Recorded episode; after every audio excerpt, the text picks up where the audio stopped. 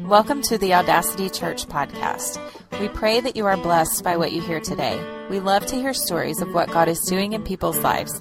Take some time to share your story of how God is working in your life and email us at amen at loveservego.com. Now prepare your heart to hear from God today. We were going to answer the question under the question.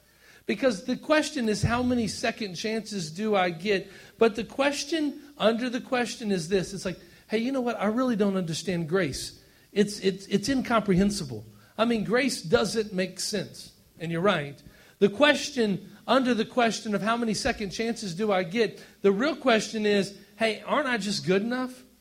And what we want to do is we want to take our moral record and, and, and, just basically mirror it in front of a just and holy God and ask Him, hey, you know, aren't I qualified? And so we get in these seasons of life where we start to question God. And so I'm going to give you three answers. Everybody say three answers to the question. I'm going to do them quick. Don't get nervous. The fajitas will be upstairs when we're done. The first one is but God. Everybody say but God. And the second answer is Jesus paid it all. And The last answer we're going to look at is the advocate. And those are the three answers to the question of how many second chances do I get? I need you to turn the person next to you and say, He's about to preach and I'm about to learn something. All right. All right. I'm excited for you. See, the underlining question is how many second chances do I get? Is we really put ourselves in front of a just and holy God if He's the creator of the universe, and this is what we say Am I good enough? See, the question when we when we ask, "Am I good enough?" What we really do is we turn the salvation of Jesus Christ through faith, through grace and faith, and we start really playing with moralism. Now, see, moralism is a, is a good thing, but it's also a dreadful thing. See, uh, what we what we really want to do is we really want to measure our record up against a just and holy God, and this becomes uh, uh, what I will call comparative theology. We're like, well, you know what? Um, and I, I, I uh, I'm really good to my wife. Or you know what? I've never lied, still, or I've never cheated. You know, I, I deserve salvation, and it becomes moralism. And it really is this Jesus plus moral effort is what um, affirms me or what gives me salvation and strength. There's a dude that wrote a book. His name's Darren Patrick, and this is a quote. He said, In moralism, we give God our moral record and demand that He bless us because of our compliance with God's law. That's, a, that's just a wrong end of the spectrum to be on. We, we say, God, you know, uh, I, have, I have this moral record, and, and I do all of these things, and, and now I need you to bless me. And then that's where we get confused because then we blow it I'll blow it later today, and if not today, I'll blow it tomorrow. You guys should have seen me this morning. It was really unspiritual. See, those who were here are laughing. And now y'all, yeah, it happens. And what happens is we get in this where we, we, we, we, we, we like for me, let me just tell you what my issue is for those of you who are new around here. I like uh, control. And um, so, no, not him. And so I have this plan of how things should go and, and, and how uh, the service should look. And, and uh, you know, like when people should be here or whatever it might. In one of those, I'm like, oh, you know, it's not a big deal. And then when two of them happen, I'm just like, Job, why? Why, Lord? I mean, I get all flustered. And what happens is we just really don't think we're good enough. We really don't think that God's grace is enough. So, you know, and uh, y'all should read the Bible. it's a good book. Um, there's 66 books. It's written about 40 different authors uh, over several hundred years, three different languages. It was written primarily on three different continents. And it's all this single message to you and I. It's like a love letter where God gives us a story. And the whole Bible tells the story of redemption. So when you ask the question, how many second chances do I get? And the conviction that you have is, you know, well, you know, God's God's condemning me because, you know, I cut somebody off on the highway or God's wrath is coming in. What happens is we start to we become moralists. And this is what I want you to know. You are never, nor will you be ever good enough for the grace of God. But he loves you anyway.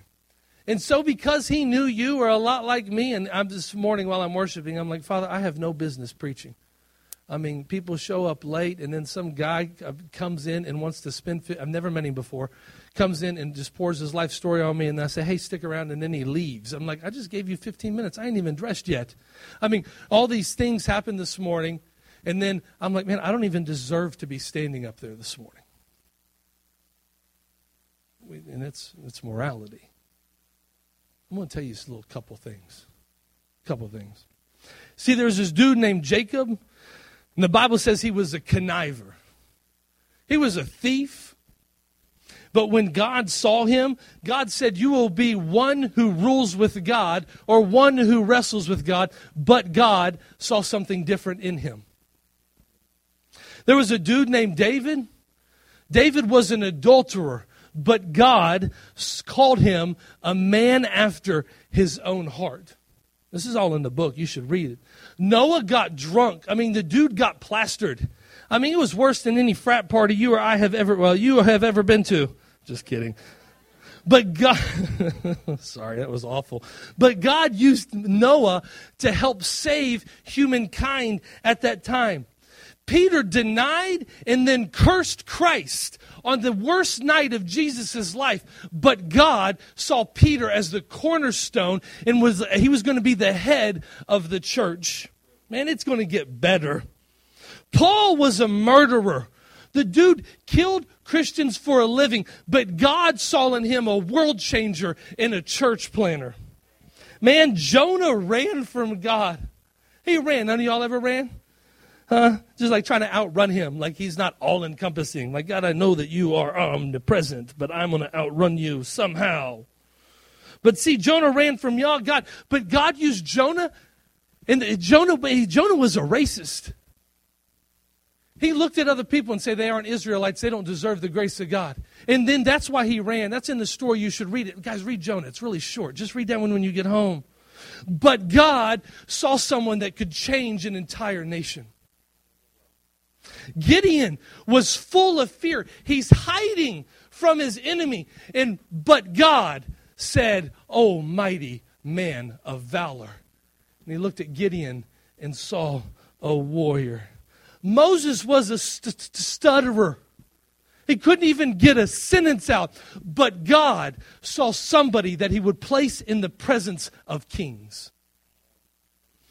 Zacchaeus was a crook. I mean, the dude just stole money as from taxes from people. He was considered in society the lowest of lows, but God saw somebody worthy of salvation and grace. Abraham was old. Maybe some of y'all are old, like, well, I can't go to the mission field. You know what? But God decided to start something new in his old age. This was good. I wrote this one down too. Lazarus was dead. Talk about, you know, the tables being flipped on you. But God saw new life. So maybe you're a stuttering, conniving, adulterous crook, drunk, God curser, rebellious murderer, full of fear, and dead and old. But what God might see is not how the world defines you, but how He wants to define you in Jesus Christ. You should get excited about that. Anytime you face impossible, impossible circumstance, or anytime your moral record doesn't reflect what you need it to in Christ, and you're wondering how many second chances you get, just tell the adversary that's speaking negativity into your heart, guess what? But God. I want you to say it. Say, but God. No matter what circumstance you're going through, no matter how this card has been unfairly stacked against you, but God. How many second chances do you get? You get as many second chances as God needs in order to be glorified through your life. See, we have this limited, finite view of God, like He's unable to use us in the midst of our brokenness.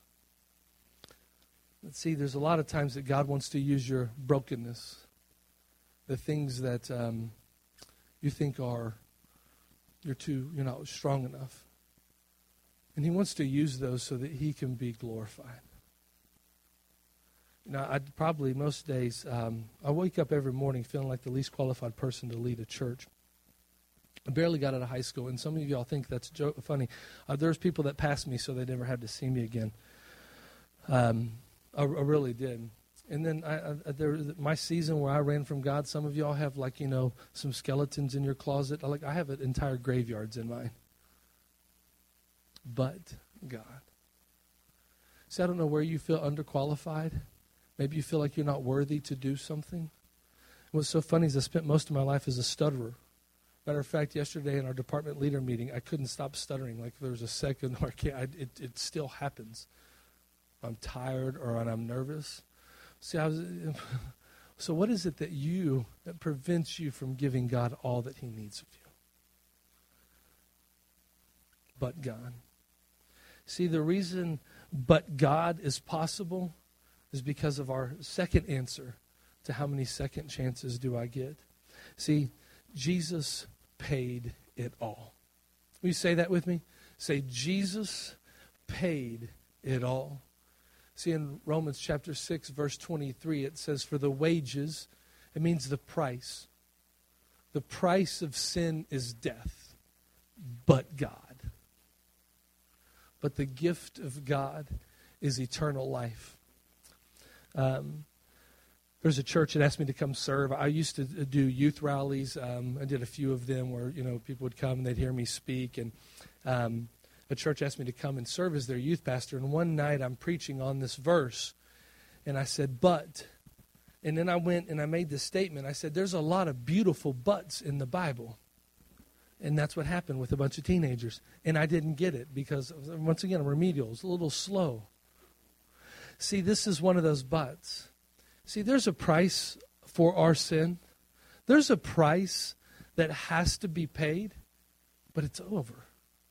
It's already been paid. See, but the gift of God is eternal life through Jesus Christ. Gosh, it should get us excited.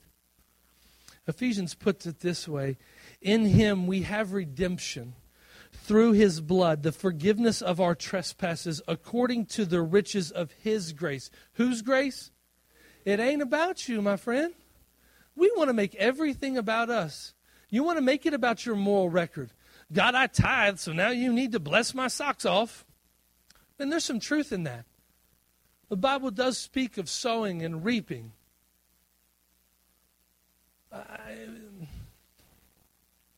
His grace, his grace which he lavished upon us in all wisdom and insight, making known the mystery of his will according to his purpose. He goes on to say a little bit later in the same book, in Ephesians chapter 2 For by grace you have been saved through faith. Everybody say, by grace, through faith. We want to make it about us. And then he tells us, and this is not your own doing for people like you and I, constantly trying to earn our way into the kingdom of heaven. It is a gift, not as a result of works, so that no one may boast. Man.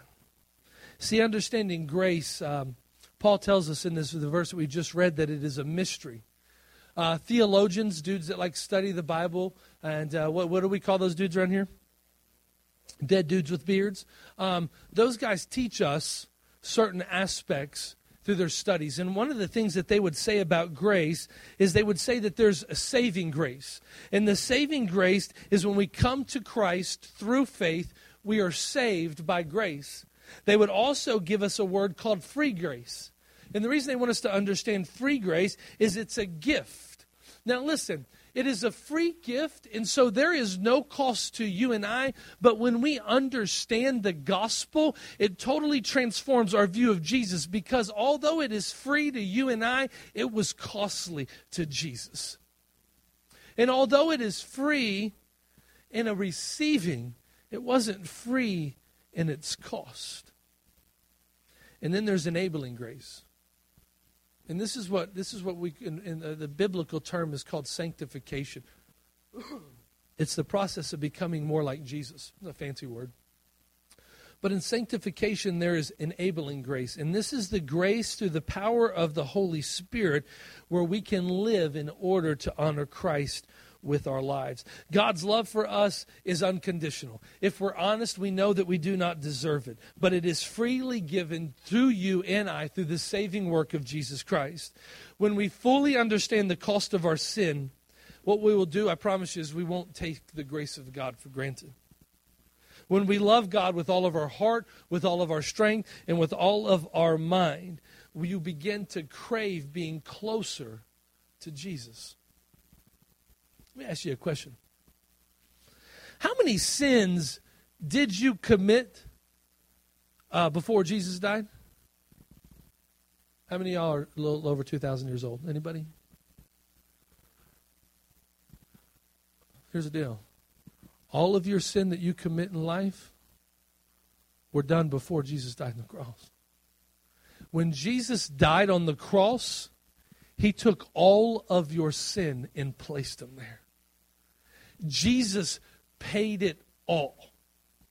Would you quit walking around defeated and being drugged down by your past? And would you start living for your future? Jesus paid it all. The wrath of God was placed on Christ on the cross. It's a gift of God. That wrath was fully placed on Christ so that the grace of God could be fully lavished upon us. Although we do not deserve it, we can walk confidently in it. When you act like God could never forgive you, you spit in the face when you, when you do that. When you act like you committed a sin and you walk in defeat, like God can't forgive you, you might as well just spit on the cross.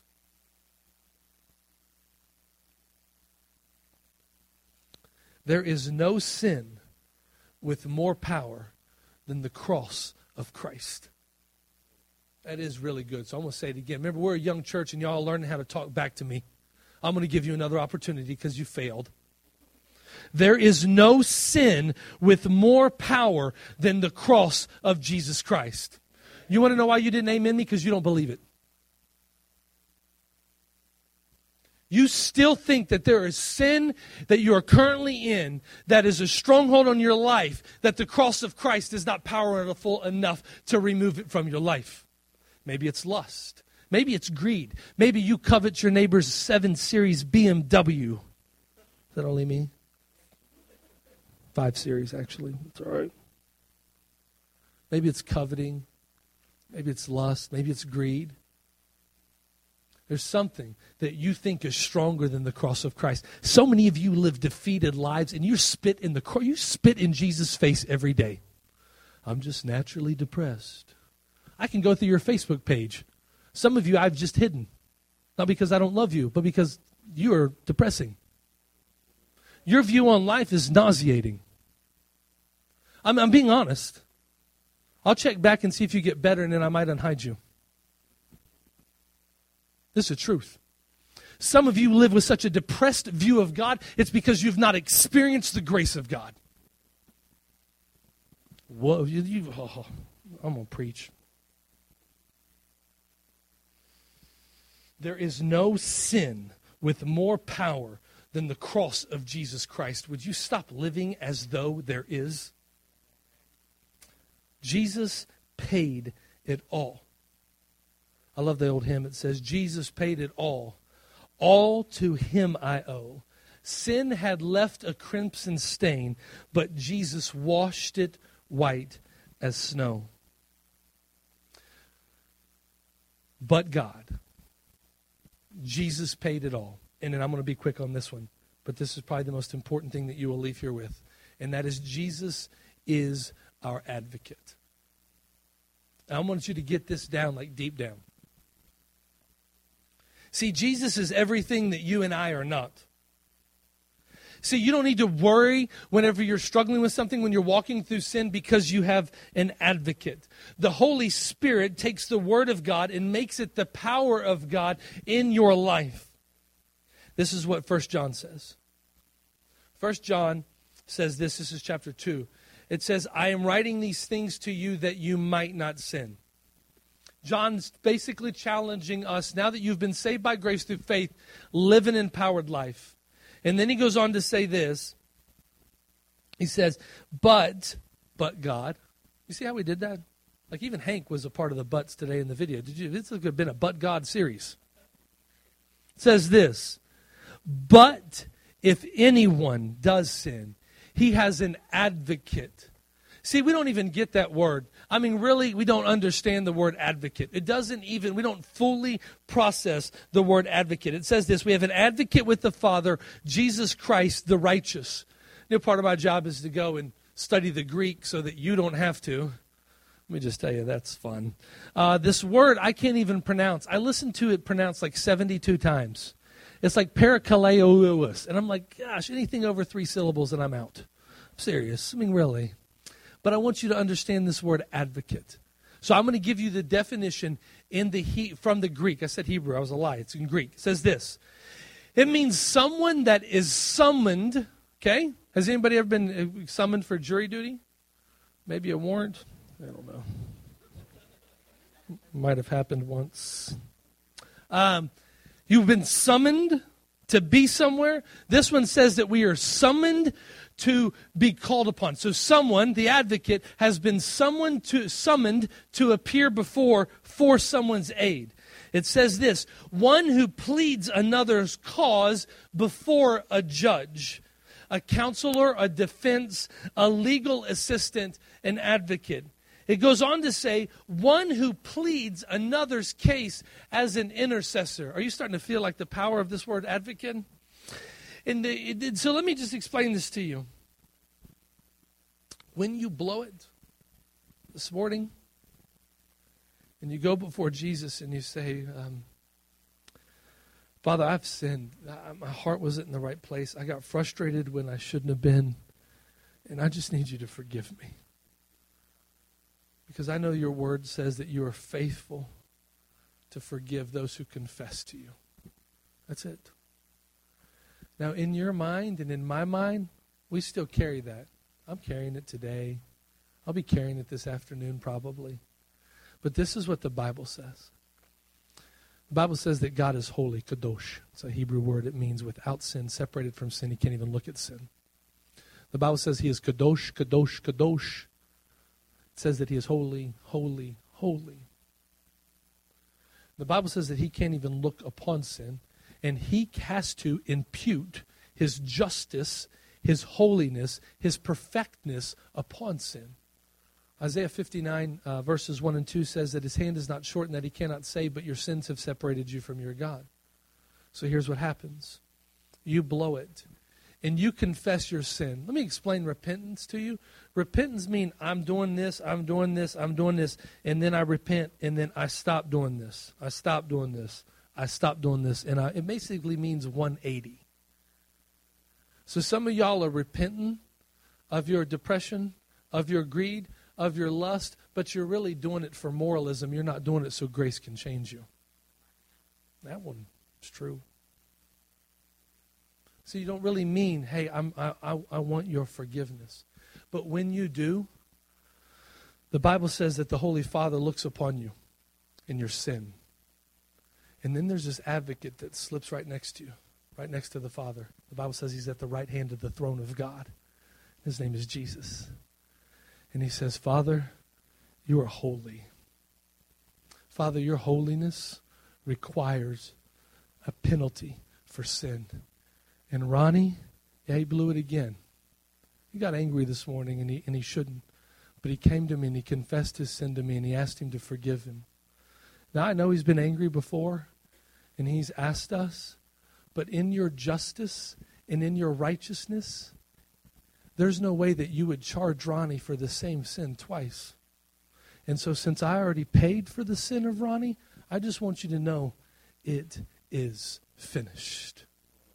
See, God's justice and His holiness, and because of Jesus' death on the cross, there is no way that you or I have to worry about walking under the penalty of that sin.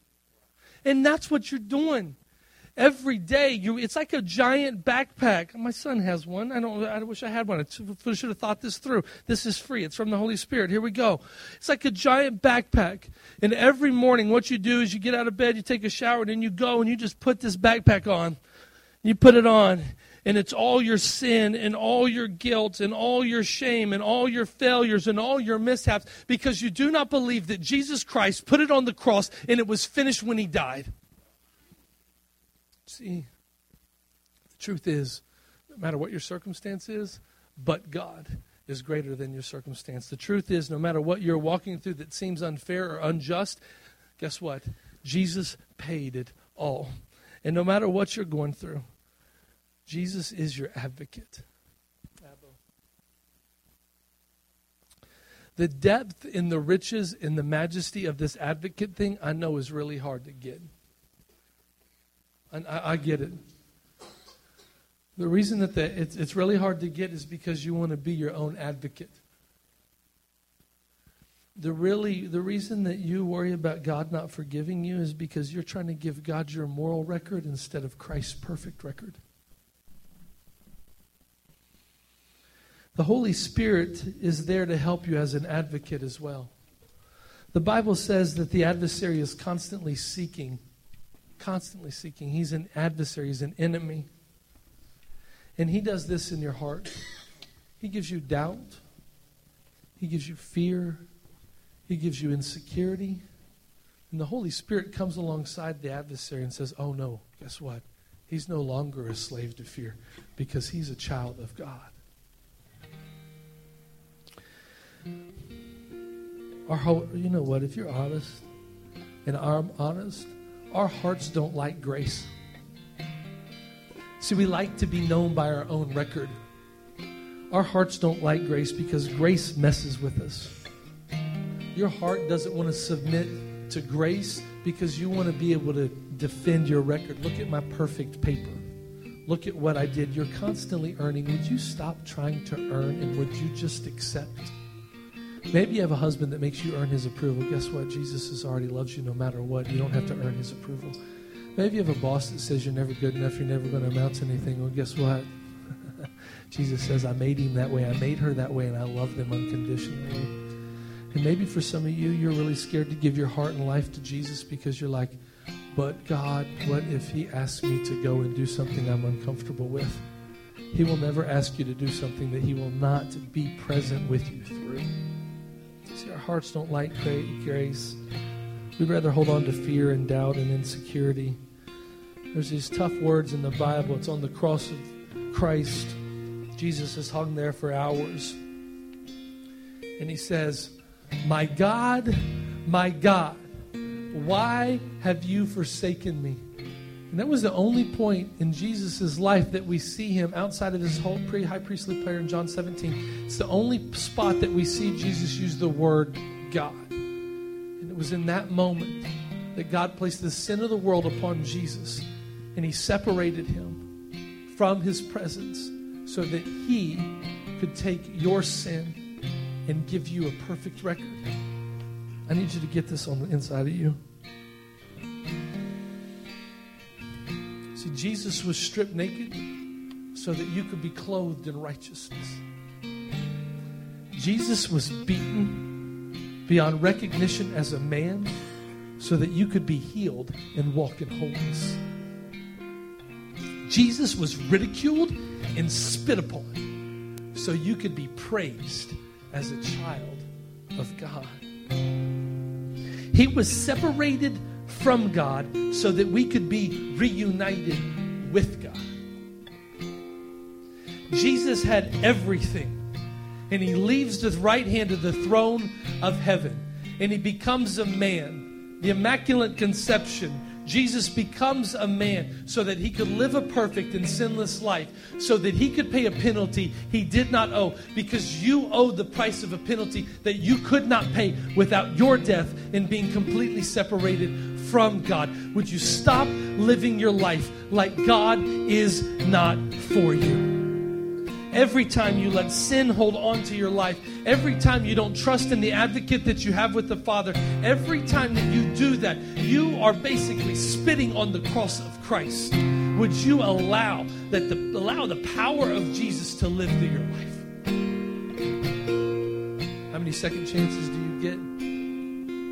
You remember a few weeks ago I said that anytime the Bible says something twice, it's really important And if it says it three times, it's placing the highest level of importance on it. So Jesus wasn't saying that your sin that you walked through was only going to be forgiven 77 times. What Jesus was saying was, Peter, how the Father does it is that number is immeasurable because my grace is incomprehensible. Let's pray.